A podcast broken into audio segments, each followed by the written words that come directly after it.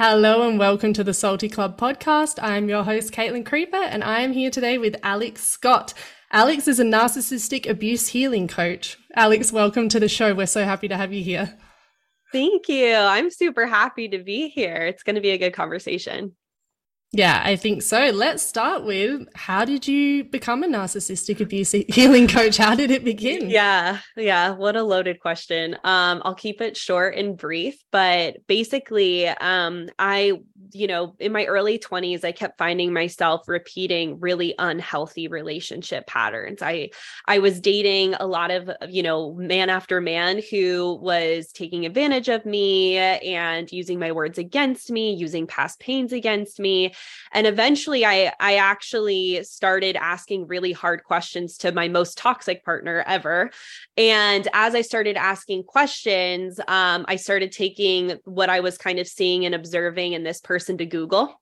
And i was like what does it mean when someone does this? What is you know like this tactic? And i started to learn like this is abuse. Like these are actual there's things like gaslighting and triangulation which i had no vocabulary for but as i started looking these things up i was learning. And so I finally just sat him down and was like, you know, I had known at that point in our relationship that he had been to court ordered therapy previously for um it's a long story, but for some physical violence that had taken place in a club. And um, I asked, I was like, when you were in court ordered therapy, did like a diagnosis of borderline personality disorder or narcissism come up? And he actually was honest, which is like, I look back in that moment and I'm like shocked that he actually admitted to me that, yes, he was diagnosed, um, NPD with borderline traits to be exact. And, um, because they don't, they usually don't admit things like that. Um, and so when I realized that, um, I started just to plot my escape, you know. And if you've been through an abusive relationship or even just someone who's like trending severely narcissistic, maybe they aren't even diagnosed, you that's something that's going to resonate with people because it it's not a breakup like hey, really enjoyed our time together. And I just think it's time for us to go our separate ways. Wish you all the best. Like that conversation doesn't happen. It's quite literally a chess match where you need to think ahead and plot your moves in a calculated way to be able to exit in such a safe manner. Right. So I got to work on doing that and stuck to it. And then as I started healing from that relationship and learning more about narcissism and like how to avoid repeating those patterns, I realized I had a narcissistic parent. And when I went to my half sister, she's nine years older than me, has a very different relationship with our with this parent. They actually agreed. They were like, "Yep, that's exactly right. Like this is this is how this person operates. And you know again our experience have been different. Like my my half sister is a little bit more of the golden child in the narcissistic parent dynamic and i'm the scapegoat. But if you have a narcissistic parent and this was very much true of our relationship with them that it swapped depending on like who was, you know, being the better version of the child that the narcissistic parent wanted to push the other one to conform to, right? So it changed depending on the narc parent's agenda, but that was something that, you know, as I started to realize, I was like, oh my God, like I need to take this healing work seriously if I really want to get out of like the cycle I see and live a life where I'm in a- alignment with who I actually am and I feel calm. That was the other thing. My baseline was anxiety. So, you know, how can I find a life and create a life for me where I am having healthy relationships, where I am supported, where I am feeling at peace within my body, you know, and I can tap into my intuitive self. So, that's the cliff notes of how I came, you know, seven plus years later, here I am teaching others to have the same transformation. That's incredible because it's a very hard world to work in. And having those kinds of words that you have are just life changing. That word, like gaslighting, when I was in an abusive oh, yeah. relationship, all I know is that I was being made to feel crazy, but I didn't know that word yet. So there's yeah. something about reading that, oh no, this is intentionally happening to me that I can't trust my own version of reality.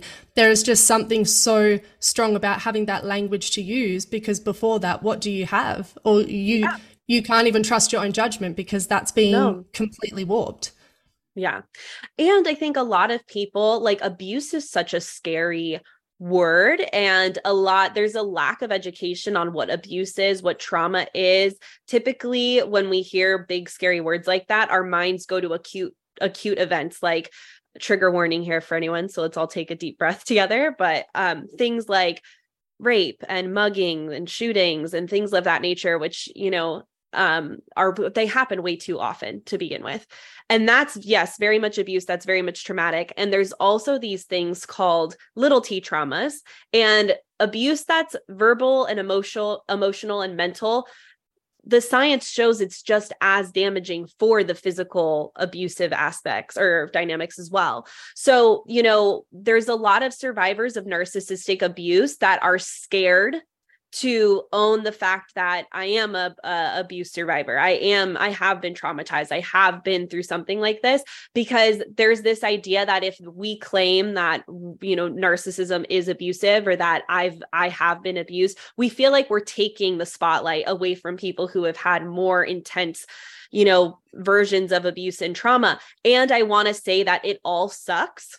It all sucks. It's all bad. It's all traumatic. It all leaves wounds that if left unresolved really can cause us to have self-sabotaging um, behaviors and also really experience a life that is not what we want. Like it, it's not you know it's it's not peaceful it's not abundant it's not you know it feels very glass half empty you know instead of half full.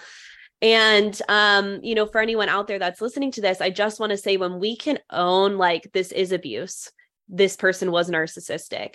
The second we start to get there, we start to make progress because now we're not working against ourselves, right? So I just want to name that because I think that a lot of people feel like unworthy of even identifying as an abuse survivor you know? And it's like you are babes. Like we we gotta we gotta understand that labeling what we've been through as abuse or that we have trauma doesn't take away from others who have had it worse. And simultaneously it actually allows you to move through and take the healing work seriously to the to the level that you really need to right yeah, totally. And I think there's that other, other level of shame because there's such a misconception yeah. about the kind of woman who ends up in an abusive relationship that so she's true. not educated, that she's insecure, that you can, I can just lift, lift off so many things. So, so, so many true. women who find themselves in this position are like, how did this happen to me?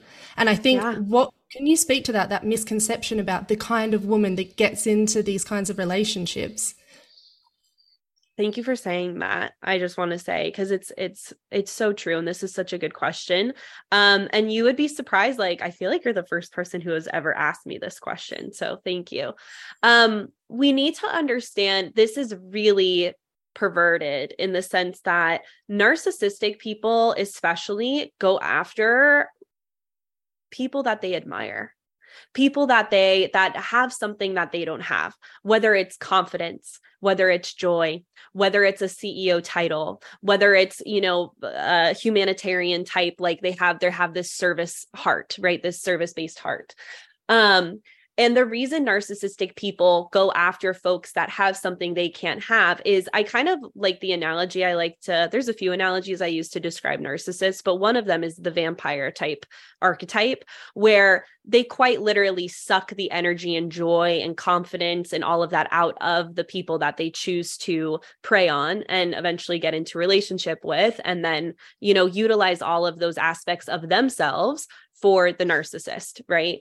And so, um, you know, we need to understand that first of all, I want to just shout from the rooftop rooftops that there is a lack of education on what narcissism is and unfortunately, especially in the case of America, but globally, a lot of narcissistic uh, tactics and abusive behaviors have been normalized by societies. So, you know, one, let's just wave a big red flag and say like yes, the system is broken. There is a lack of education. And yes, a lot of these women and people who have been through these relationships don't know what they don't know. It's not their fault.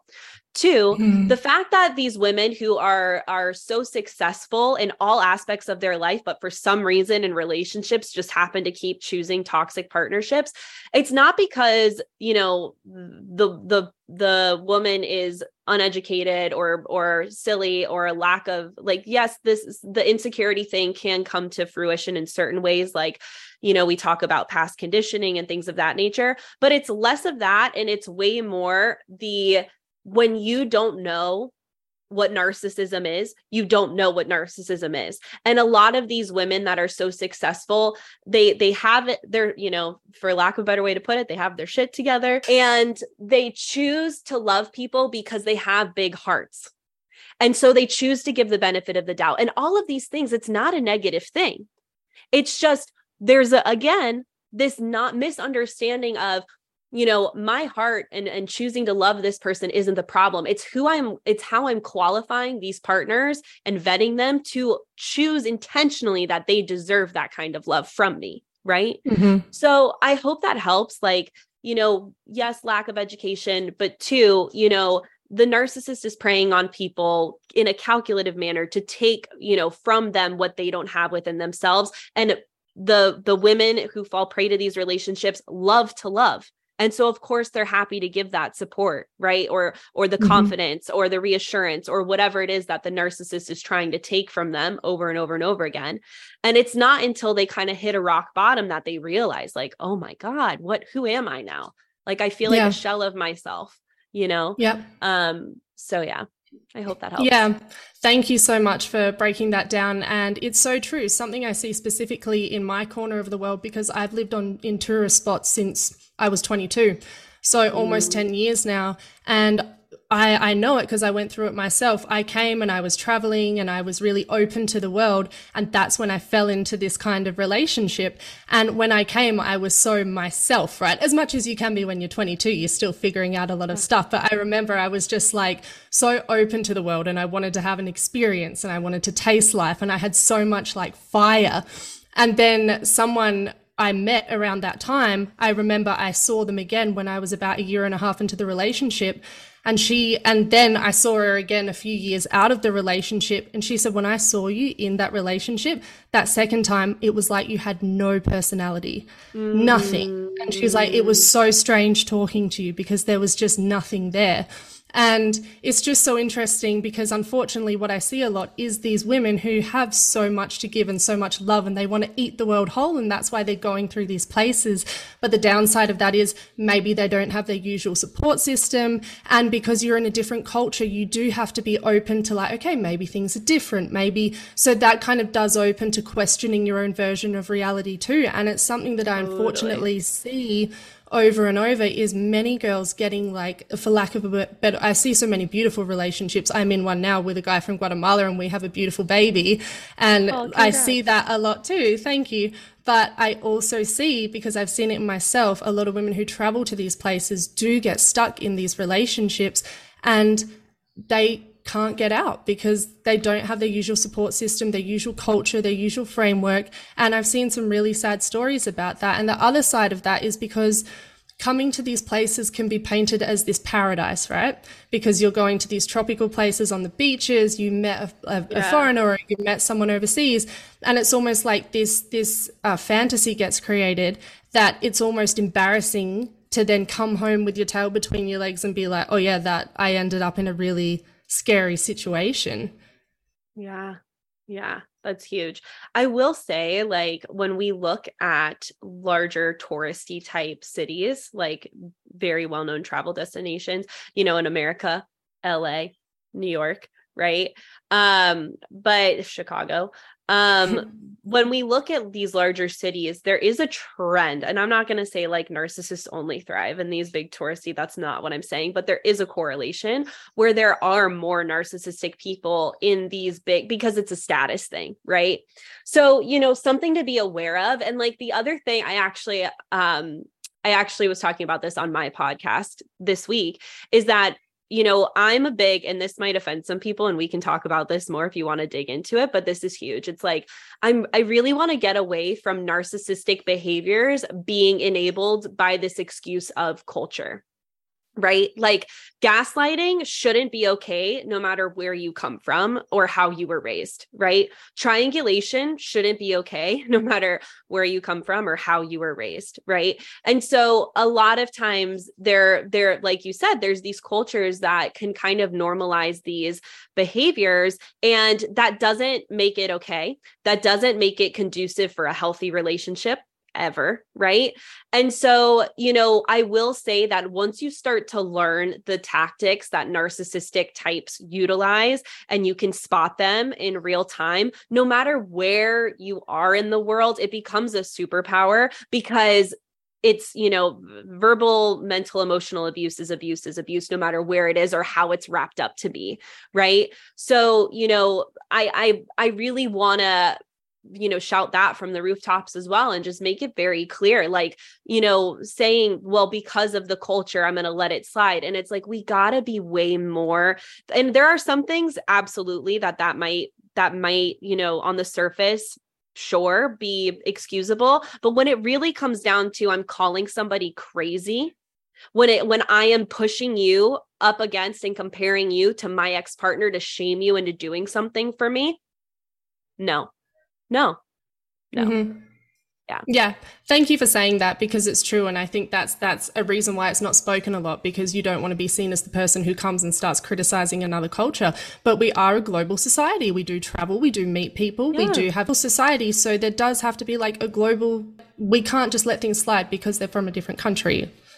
No. Yeah. basic basic human decency respect kindness that's isn't shouldn't that be a global principle that we all aim to be right like mm-hmm. like it's not exclusive to race it's not exclusive to culture respect is respect kindness is kindness yeah, totally. And like, let's use like the word culture properly. Yes, we want to carry down beautiful traditions like the dress and the music and yes. the this and the that and like Amazed. the community aspect. Yes. So yeah. yes, for sure, parts of culture, but not everything has to be preserved as culture, oh. especially things that are so harmful. And why would you want to preserve these things? You know, no, and I know we yeah. watch how our parents relate and often that can affect like how we date later in life, but we also have the choice to change how we relate to our partners, what we accept for ourselves, and then what our kids kids and what like the children watch us doing and that's totally. p- kind of that's part of it right always yeah yeah exactly totally um the other thing i want to talk about is and this was something i got a lot i think you must hear this a lot too when friends think they're helping friends get out of a situation like this one big thing they say is why don't you just leave like it's mm. that simple. And as we know from studies, the average person can try to leave about seven times before they're actually successful if they leave at all. Why do you think it's so hard to understand how like intertwined the it actually is and why it's so hard to leave? What would you like what would you like more people to understand about why it is so difficult to leave? It's so layered. It's so deeply layered. I need to take a big breath just because my heart hurts like hearing this question and like my heart goes out to the to the people who have been told that because it's such an invalidate it feels so invalidating in the moment to hear that um so for all of you out there like one we need to understand our our our friends and family members who say things like that to us they don't know. They don't know. They don't know. And much like maybe you yourself before you got into this relationship may not have known right? I i there's someone the other day who was like i used to think the term narcissism was overused until i i dated a narcissistic person and and now i get it and you know sometimes like that's the way that people learn and and realize um but you know going back to what i said before it isn't as as simple as leaving like any other relationship right? The whole reason it's um abusive is because of the amount of fear and shame that the narcissistic person has injected into the survivor of the abuse that by the time the survivor of the abuse one realizes they're being abused and two wants to start to make strides to leave they're in it so deep that it's it's not as easy as just being like like I said before, this isn't working out. Wish you all the best. Bye. Right. Like you have to be calculated for a few reasons. One, safety, right? Like when when we try and have a conversation with someone um who is trending narcissistically abusive when we two things will happen. One they will either go straight into manipulating like love bombing manipulating but don't you love me? But i promise i'll go to therapy. I promise like let me get through this rough patch and i'll treat you better. Like they will say everything that they want to say and make all the promises that you want to hear really um to try and hook you back in so that can happen. And sometimes version B is they might just go straight into the narcissistic rage, right? How dare you after everything I've done for you and you are going to do this, that, and the other thing after blah, blah, blah, blah, blah. And if you really loved me, that's not love, like da da da. They're going to say all these really awful things. And version C is they start with the love bombing. Let me tell you what you want to hear. And when they realize that's not working, then they go into the narcissistic rage. So those are the three tracks that it'll take. And really, no matter which track it takes, the one thing that will always happen to the survivor of the abusive situation is they will feel more pain and more shame in leaving. And because of the gaslighting that the narcissist will inject throughout those tactics, they're now feeling, Am I the crazy one? Am I really the problem? Maybe they're right. Like, I don't really love them if I'm willing to leave, like, blah, blah, blah. Like, all these different, con- like, we call it cognitive dissonance when your brain's kind of trying to rationalize two different realities coexisting at once. Um, and so, you know, we need to understand that, like, ugh, the other aspect that's really important to think about is the physical violence side of things. Sometimes it's one of those things where the the narcissist will threaten threaten threaten but never make good on it. Sometimes they do. And so we need to make space for we again can't just simply walk out leave the like have a conversation and leave because we need to think about will this person act on these threats? Because we need to always always always put our safety first. And so for anyone that's hearing this and you might be on your way out or trying to figure a way out and you have had threats i i want to tell everyone like I would rather you have the most in, intense safety exit strategy that's like you're taking extra precaution and you don't need to utilize it like all those resources versus someone who's like let me cross my fingers and i'm i'm i don't really want to call the authorities or i don't really want to take the time to think of a safe exit strategy. I kind of just want to rip the band-aid off and like figure it out. Like and then you're you're wishing you had right? Like something happens where you're like i wish i did call the authorities. I wish i did take the time to be overly precautious right? So it's like always err on the side of taking extra precaution because we need to again we want to leave in the safest way possible while avoiding as much abuse as possible and then when we get into the whole layers of like marriage and children right if that's the case for many then the process is slower. The narcissist is going to want to make it as challenging as possible for you because that's their that's their motto. When they make things more challenging for you, they get a rise out of it, right? And so, you know, it's it's again, for those of you who may have caught yourself saying that to someone, I hope like one maybe this podcast is super educational our conversation that we're going to be having on sunday is super educational um but like we need to understand it's not the same.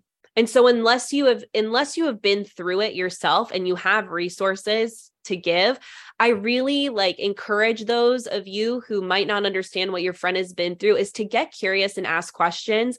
And 90% of the time, I really want to say this, abuse survivors tell a very watered down version of what they've actually been through.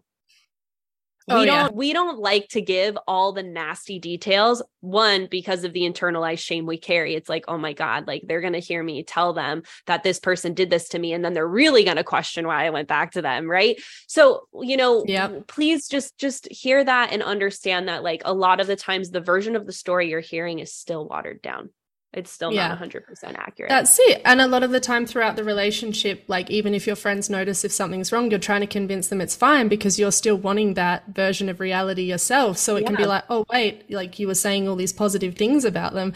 And it's like, yeah, but that was covering the reality. And it's so true. And because this is actually the first time I've really opened up about it on a podcast, it is something I like to stay separated from a bit yeah. um, because it's true. And then it is something that when I speak about it, it's just like, almost as as theoretical as possible because it it is hard to be inside your story and talk about exactly what that what happened. Totally. And also at the same time, not everyone is owed your story. You know, I did have people being like, mm, "I'm not sure," and it's like, "Well, I don't owe you my story to prove it happened." And I think that can happen too. This situation where it's almost like you have to prove that happened, and I think that also contributes yeah. to people being like, "I'm just not no. going to talk about it." Mm-hmm. Totally. Yeah. And for me, and I know this is definitely true of a lot, and maybe you'll like kind of relate to this. It's like after the first, you know, 10 times I tried to leave, I stopped telling my friends I went back. I just like lived a double life because I was too shameful to admit to them that I was seeing this person again after, like you said, sharing all of the awful things they'd put me through. So I got to a point to where I was just like, you know, like almost like a double agent, but not in the cool way. Like, you know, living this really awful relationship and like trying to, you know, love him into a better way of being right? Because that's what all of us yeah. say like if i give you more love if i give you more grace if you just see how how willing i am to make this work maybe you'll finally you know start treating me like a human. Um and i would go to work and my friends would be like how are you? How are you doing since the breakup? And i'm like i'm fine.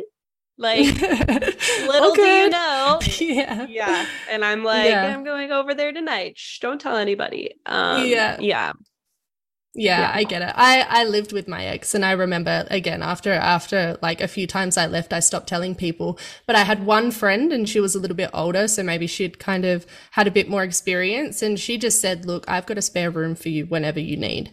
And mm-hmm. every time I would go there, I'd be like, "Okay, I'm going back." And she's like, "Yep, okay." And it turned out to be the best thing because there was no shame around it. And then every time I went back, she said, "Okay, my house is still open for you. Like, okay.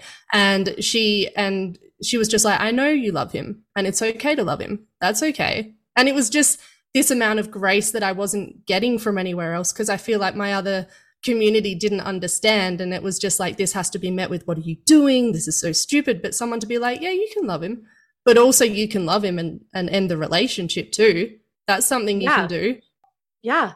And I mm. think that's really what we all need. It's not what we don't want to be enabled to the point to where it's like, you know, we don't have any friends being like, hey, babe, I'm concerned about you. Right. So yeah. we don't want to go down that trajectory, but we definitely want, don't want to go down the, you're so dumb. Why don't you just leave? Like type of conversation because it's like, it's it's it's exactly what you said when we are shamed into making like you know from the decisions that we make it causes us to want to hide and go i call it going internal even more. Like we we recluse like we pull away from people because if that's the response we're always getting why do you think i'm going to feel safe coming to you being like oh my god i need support or i need help or whatever? Like you're not right? So we need to kind of marry the two where we aren't shaming someone. We are coming at them with from a place of concern curiosity and compassion right? And it's like this is a safe space. I am here for you when you need me.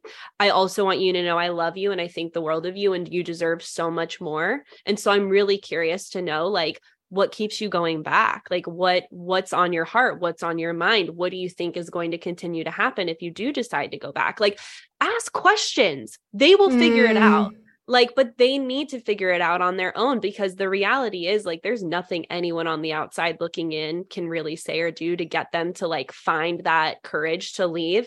It truly needs to come from within themselves you know?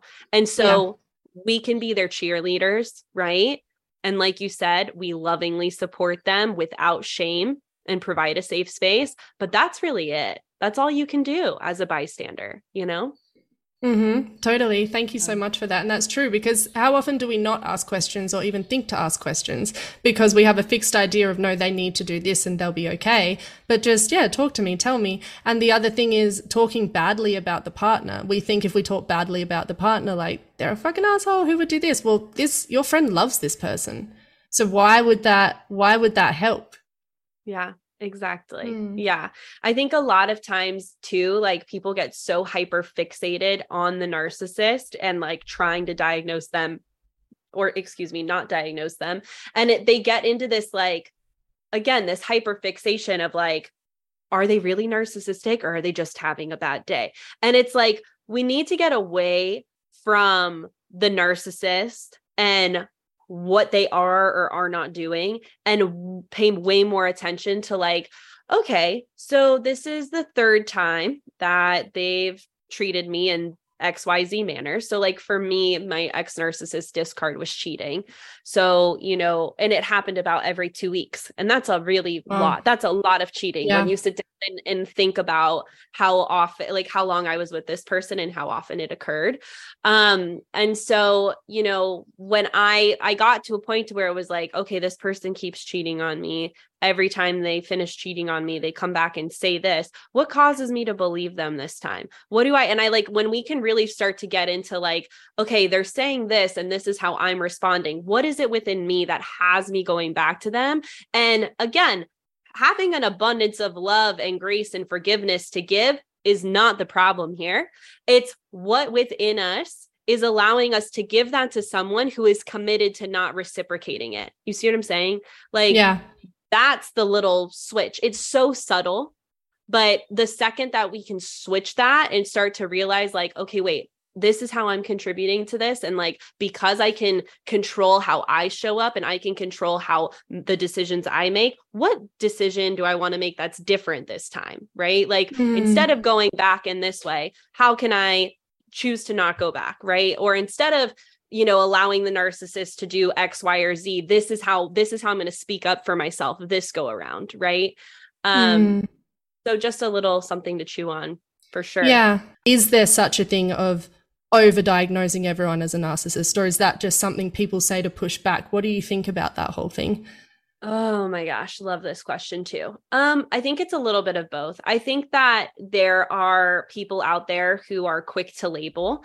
Um you know, like for example, gaslighting when we define it like Webster's dictionary, it's like, you know, denying someone's reality. Okay, cool. Like very surface le- level when we look at it. And so sometimes people will be in conversation and if their friends like, but that's not what happened, they're like, you're gaslighting me, you're a narcissist, right? No, no. Gaslighting uh, is a two-hit wonder and it's it's way more than just denying someone's reality. It's also a character attack. So like a narcissistic gaslighting pattern is going to sound like that's not what happened. You're crazy.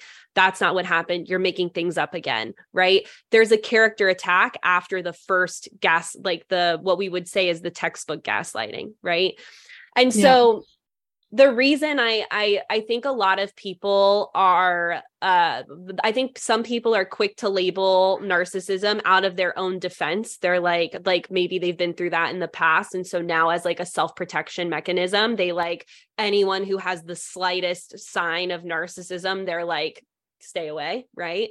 That could mm. definitely be a part of it. I think another thing is just a lack of education because, yes, there's a ton, like you said, there's so much content out there on what narcissism is, but we need to understand that narcissism is a spectrum, that narcissism, um, uh, in my opinion, especially after the amount of work I've done in this industry, is way more common than what statistics show because that statistic is built off of people who get their butts into a psychiatrist office and actually get diagnosed, which is very rare for someone someone who's truly NPD like diagnosable to do, mm-hmm. right? Because they in order for that to happen, this is actually kind of a frustrating reality but for any kind of disorder narcissistic personality disorder borderline personality disorder even things like ADHD attention deficit hyperactive disorder for any disorder to be diagnosed the person needs to admit it's causing disorder in my life right like mm-hmm. i can't go yeah. and say this person does XYZ. Are they a narcissist? Can you diagnose him? No, the person with the narcissistic characteristics needs to go into an office and be like, yo, this is what it's doing to me. Help me solve the problem. And then they can be diagnosed also doesn't happen right you know i think i think that there's a little bit of that um but i really think that what we're seeing is is like we're calling bullshit you know it's like such a silly way to put it but it's so true i I truly believe that and I've seen it. There's so many, and like we said before, even with the culture political type side of things too, it's like, you know, there have been so many narcissistic behaviors and tendencies that have been normalized that people cling to and so although they might not be truly narcissistic in in the fact that they are you know npd the disorder itself is a inner vow basically to avoid shame right? So that's why the narcissist uses all the tactics they use is they refuse to take accountability or apologize because if they do that means that they're feeling shame right? And that mm-hmm. is of a feeling they refuse to feel.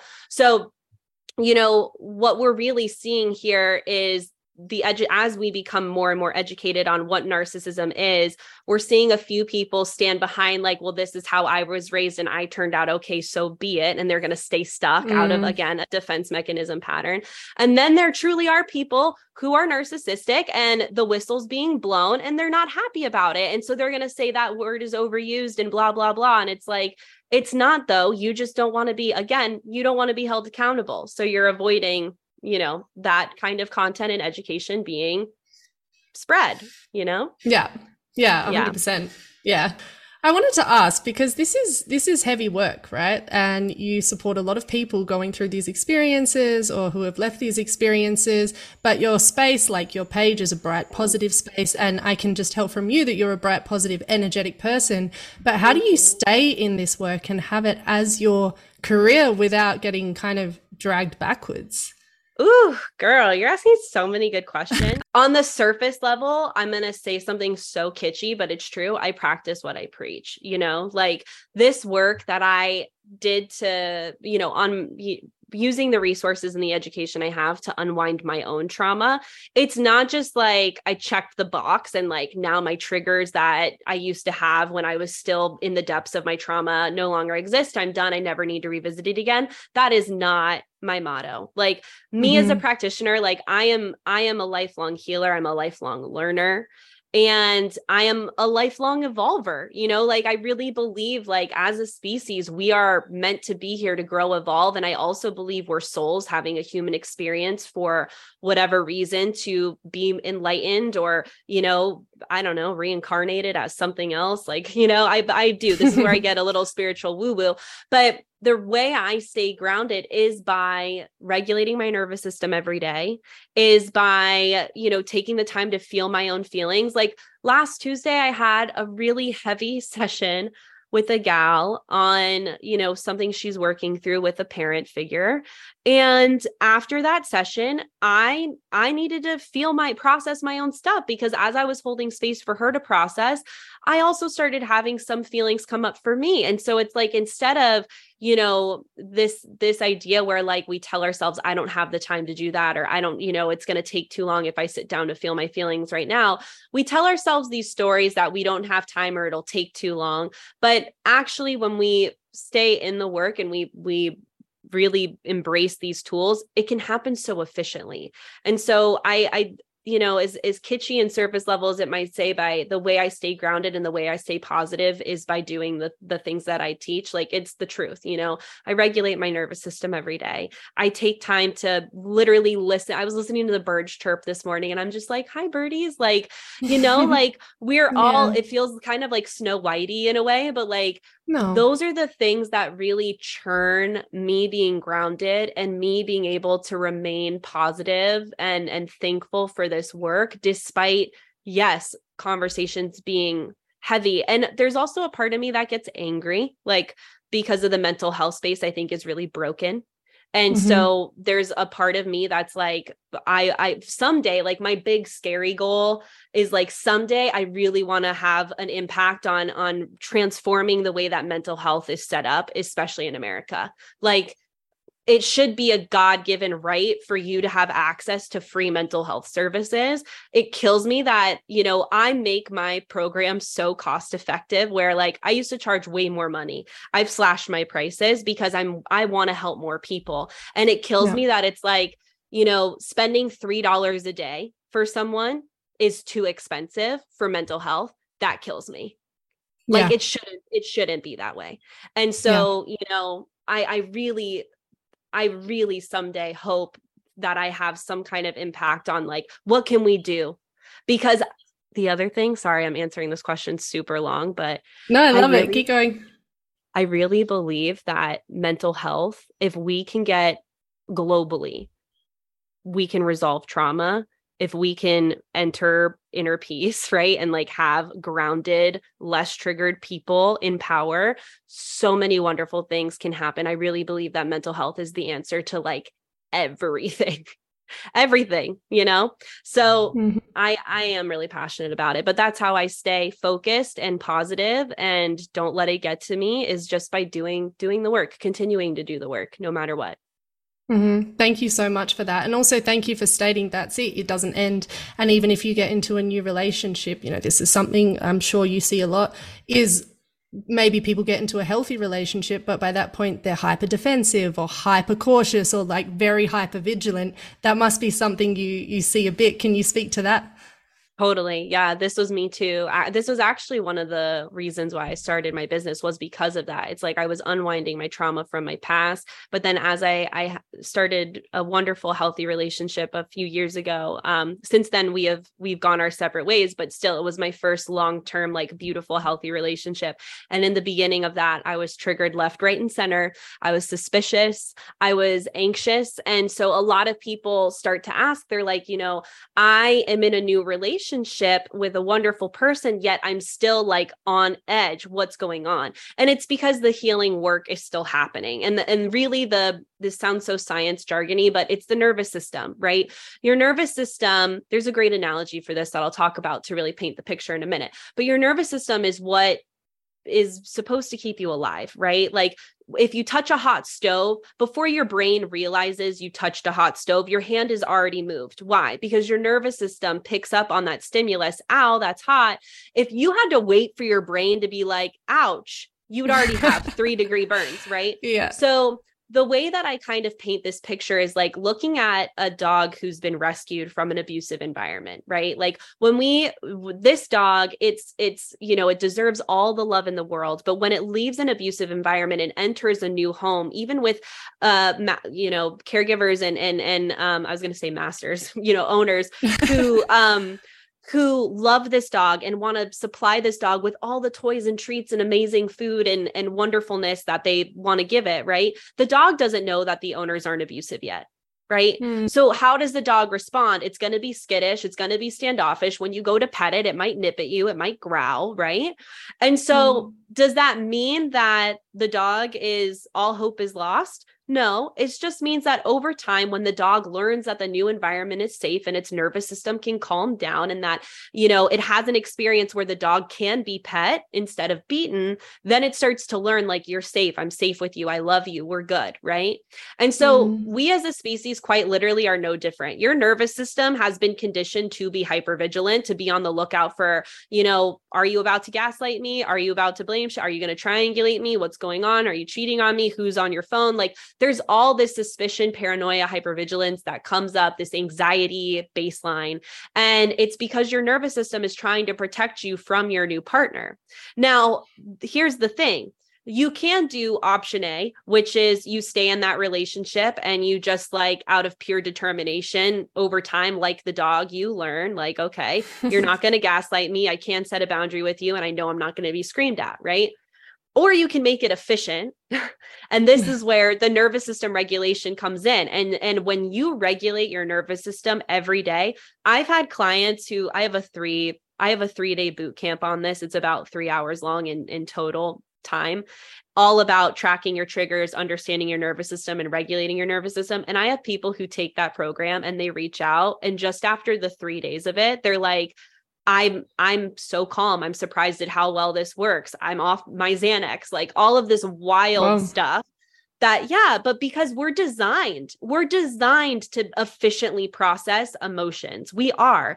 Back in the day with cavemen era, go on me in our little DeLorean as we go back in time, right? Like when we were cavemen and women, we would hear a branch, you know, break in the forest and we'd be hyper vigilant, like, oh my God, is that a predator? Right? And then when we would assess the situation, we would either realize, yeah, fight flight response needs to come on, and I need to either get the heck out or fight this bear that's trying to come over to my tribe, right? Mm-hmm. Or we assess and it's like, oh, it was a bunny hopping in the woods. We're fine and we can calm down, right? But when right. we have unresolved trauma, we stay in the survival state, right? We stay in the fight, flight, freeze, fawn state. So when you can regulate your nervous system, you're quite literally showing and controlling your nervous system to enter its safety mode, right? Which is your rest and digest response. So mm-hmm. there's a little bit of education there for you, but like seriously, like it doesn't healing, if I was going to say this, the healing steps aren't hard. The healing well, steps aren't hard. It's mm-hmm. the committing to doing it when you don't feel like doing it. And it's the uncomfortability of actually feeling your feelings that's hard, right? Those are the two things yeah. that make healing challenging, but it's not the steps, it's the commitment and the feeling. Yeah. Yeah. That's a big distinction, actually because I think yeah. people just think it's just going to be this hard chasm of like despair to go into. And it's like, well, actually, the steps, if you approach it really systematically and don't negotiate with yourself each day, actually, yeah. you'll move through it maybe better than you think you will. Totally. Yeah. I think like for me, I think that's what really sets me apart from other people in this industry is I'm such a freaking science nerd. Like, and the reason I set my programs up the way I did is because what at my lowest low, I was quite literally like curled up on the floor of my apartment crying, just like, will someone just tell me what I need to do? Like, what do I need to do? Just give me the steps, like, write me the recipe. Because there's, it's so loud. People are like, journal, meditate, do this, do that. And it's like, okay, those are wonderful things, but really at the base of it all is the nervous system work because of exactly what I just described, right? Until we approach the nervous system there's no amount of journaling breath work meditate or breath work is regulating so that doesn't count but journaling meditating right reframing your thoughts there's no amount of that that's going to truly transform your trauma and get rid of it right so right. i i approach it this way specifically because of who I was and what I craved when I was at my rock bottom. It's like I didn't want to be anxious anymore. I wanted to tap into the difference between anxiety and intuition. I wanted to find inner peace. I wanted to find joy. I wanted to just be able to know, you know, people say this all the time and it used to piss me off. Just listen to your gut. Like when you're with them, listen to your gut. And it's like, what? When your when your gut has been conditioned to always uh you know again from the trauma when your butts when your gut has been uh, conditioned from the trauma in your past to always be suspicious and hyper vigilant after what you went through there's no amount of listening to your gut that's going to make sense to you when yeah, my gut is like a skitty cat right now. Like my yeah. gut can't be listened to at all. It wants to run exactly. away. exactly. exactly. So it's like, yeah. how do we heal the relationship in our nervous system so that we can differentiate between anxiety, intuition, and all of those other things like the warning bells or true connection? I like to say bats or butterflies in the tummy. Like, is it a flutter mm-hmm. or is it mm-hmm. like a get the heck out of here? Right. Um, right. so yeah, sorry. Thanks for coming to my TED talk, y'all. Went off. I love it. Thank you so much. yeah. I think that's going to be super helpful to people. And as we start to wrap this up, I just wanted to say what is one small thing that you'd like to say to maybe a listener who's in an abusive relationship mm. or healing through it? What is one small message you'd just like to give them? You know, what's coming up for me intuitively right now is the difference between guilt and empathy. So I'm going to share that. I I speak to people every day who tell me, you know, I feel guilty for cutting them out. I feel guilty for leaving them. And the narcissist has purposefully gotten you to a point to where you hold on to that because the more guilt you feel, the more responsible you feel for them, right? The less yeah. likely you are to leave. And so if that's you, maybe you're trying to leave, but this sense of guilt has you going back, right? Or maybe you have left, but there's a part of you feeling guilty that, you know, might feel tempted to reach out or reconnect. I want you to know that that guilt is there by design. And that when you can recognize that it's actually not guilt, what you're really feeling, babes, is empathy. Because, and here's what I mean by that guilt is this very black and white. You either did something wrong or you didn't right? If you were in a court of law and, and you said I, I you know i sped down i went 20 miles an hour over the speed limit that's something that's like okay you did the thing. That's guilt right? And now you can take that healthy guilt to say i'm going to do better next time i'm not going to speed. That's not really what survivors of narcissistic abuse are feeling. What they're actually feeling is empathy, because 99% of the time, it's empathy disguised as guilt in the sense that you feel and you know that the narcissist is going to be upset, that they're going to be angry, that they're going to be sad. And because of that, you're feeling guilty for causing those emotions in that other person. But it's understandable that you're going to have an empathetic response because you actually give a damn about how you impact people, right? Yeah. And the narcissist has pushed and pushed and pushed to cause you to take over responsibility for their emotions so that you would conform to being who the narcissist wanted you to be. So I mm. share that to say, don't let this guilt slash empathy keep you stuck going back to the narcissist because it's all a tactic. And when you can see it as a tactic, and when you can recognize the feelings your feelings have been projected onto you by design to keep you coming back, I really feel that that last little piece, it allows you to fully detach and start to disconnect when you're like, I'm feeling this way because they want me to. They have set the chess pieces up to make me feel this way so that they can still continue to get out of me what they want from me. When you see it that way, it allows for you to kind of come up for a breath of air and say, okay, I can feel this way and I can still choose to not go back. I can feel this way and still recognize this person is has proven to me by the pattern of their behavior that they're not for me, right? So that's what came up for me. Whoever that was for, I hope that made you feel seen and understood. Um, yeah, and and just stick to your guns. You are so worthy. Like everyone on this planet is so worthy of love and so worthy of peace. Like true peace. You owe it to yourself to to stick to your guns and just focus on you because the life you're about to create for yourself narc free is going to be amazing. I can tell you that much. Alex Scot, thank you so much for this chat today. It was it was really special. Thank you for giving us your time. And for anyone who wants to learn more, we'll be continuing this on Sunday. So what yeah. can people expect to learn at the workshop on Sunday? Where will we go? Totally. Um, I plan to talk a little bit more about the emotional addiction aspect and some of the other like you know science of why these relationships can feel so addicting and why we go back to them so often because there's a lot of science there, um, as well as some of the other like brain phenomena that tend to happen when leaving a narcissistic relationship that people will interpret as signs or things like that. Um, so I'm going to go a little bit more into the psychoeducation of like why are they really toxic relationships? Why do we go back to them even when we can logically recognize like it's not healthy. And I also want to like equip some of the folks that show up with us to like with some tools. So I do want to talk about like give you a little bit of how can you regulate your nervous system? How can you really set yourself up for success moving forward in your healing journey as you travel the world and like really cultivate a life that you thrive in? Like what are some of the life-changing tools that you can uh, implement into your day-to-day life that set you up not only for a wonderful relationship with yourself, but also to attract a healthy partner that you know loves you for who you are and isn't on the narcissism spectrum at all. So that's mostly what we're going to be going into on Sunday. This workshop with Alex Scot is going to be hosted live on the Salty Club on June 25th. So you are more more than welcome to join. It will be about an hour and a bit and we'll go over all of those things that Alex said. And if you use the code thriving23 without a G, so T H R I V I N 23, you will get $5 off. So it will be $20 for you.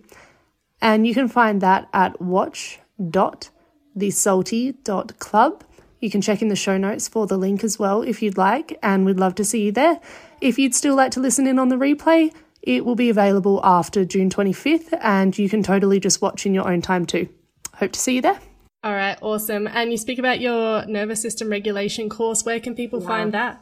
Yeah, so that's called Hack Your Nervous System. Um, you can definitely find it if you're following me on socials uh, at the Alex Scot on TikTok or Instagram. You can click the link in bio, go down to self paced courses, and find that there. Or you can just slide into a DM, and of course, I'll send you the link, so it'll be in the show notes too. Um, but that would be it's only thirty three bucks, and like I said, it, it'll change your life. So definitely worth it. Awesome, Alex. Thank you so much for everything today. Of course. Yeah. Great conversation. You asked really good questions.